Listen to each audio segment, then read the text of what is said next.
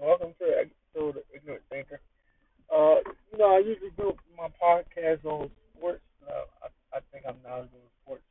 But today I'm doing on music. I'm pretty knowledgeable on music, but I'm not that knowledgeable compared to hip hop. Hip hop, what you call them? Fanatics. But I'm pretty knowledgeable. Uh, I want to get on the um MGK Eminem. Get on top couple couple things. One thing is um yo you can't go that's why I can't that's why I hate when people I hate when these this songs come out because like the difference between it so everybody saying MGK it's like a a lot of people are being biased because of Eminem. Like I think it's, I, I, I if I had to give a lead to I give a slight lead to MGK but I I have it as a tie because the difference between it is like whoever puts out the this song and it's a hot song is gonna win over this freestyle. And everybody says Drake killed Meek Mills. Well, the only line they ever come out with is my girls tour is the wars tour. And that line is not lyrical.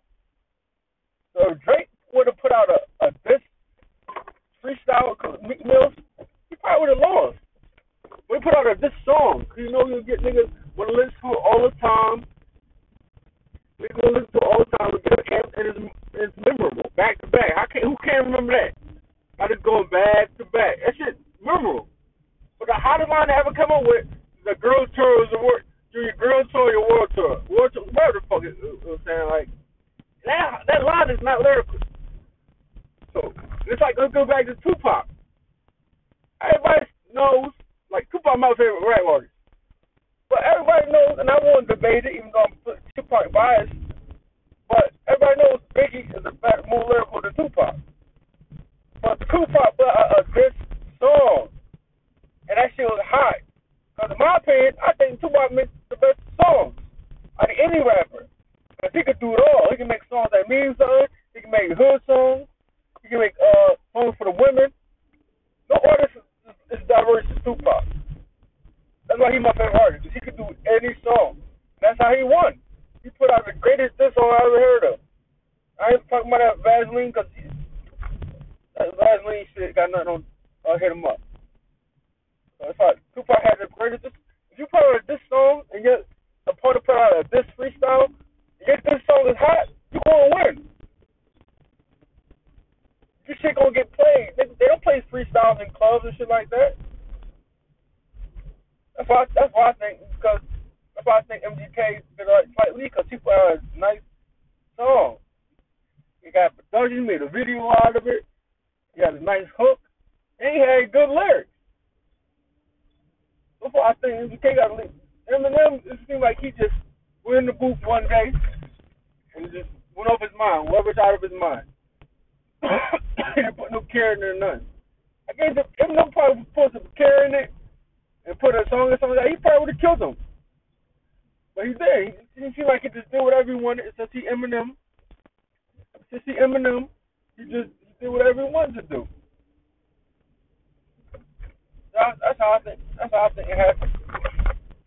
So uh, let's get on this bias. I hate when niggas they're talking about, oh, we don't want to M. All that fucking uh, how many wars you got, uh, your your legacy. That shit don't matter in a fucking rap beef, man. So y'all see what Canibus did to. You know, LL came back, but that didn't matter. That rap beef, all that award shit go out the window. Your rap beefing, more lyrical. Everybody saying, oh, he don't want to with M, MGK don't want to with M. I bet half these niggas don't never heard of fucking MGK album. I don't know what he about. As you can see, he put out a good diss track. Without saying he don't want with M, because M didn't demolish him. In, in, no way, he didn't demolish him. Get out of here this biasness because Eminem is who is who he is. But Eminem, I like Eminem more than MGK. But I like MGK, and I'm gonna be fair. If I had to give anybody the lead, I'll give MGK, but I give it a, I give it a, a draw. I want both of them to come back with another song. But that's all I was gonna say. Ignorant thinkers, football come on tomorrow. As y'all know, as we all know, I'm one and zero my fantasy league. Put the most numbers. That ain't, that ain't no ain't no secret. That ain't, ain't nothing different like I always do. To know. Place my bets tomorrow. I, I should be doing the John. I'm I'm gonna try to touch on the John while I, po- I post my my my picks on on my on my, on my podcast for the for the game start. See how good I do. Uh, thanks for listening. All the brands, word of mouth, branding underscore est period 2013. That's the brand. Ignorant Thinker. Uh, that's both the IGs. Ignorant Thinker is the IG. Ignorant Thinkers is the podcast. Get the word out. Nobody steal my slogan.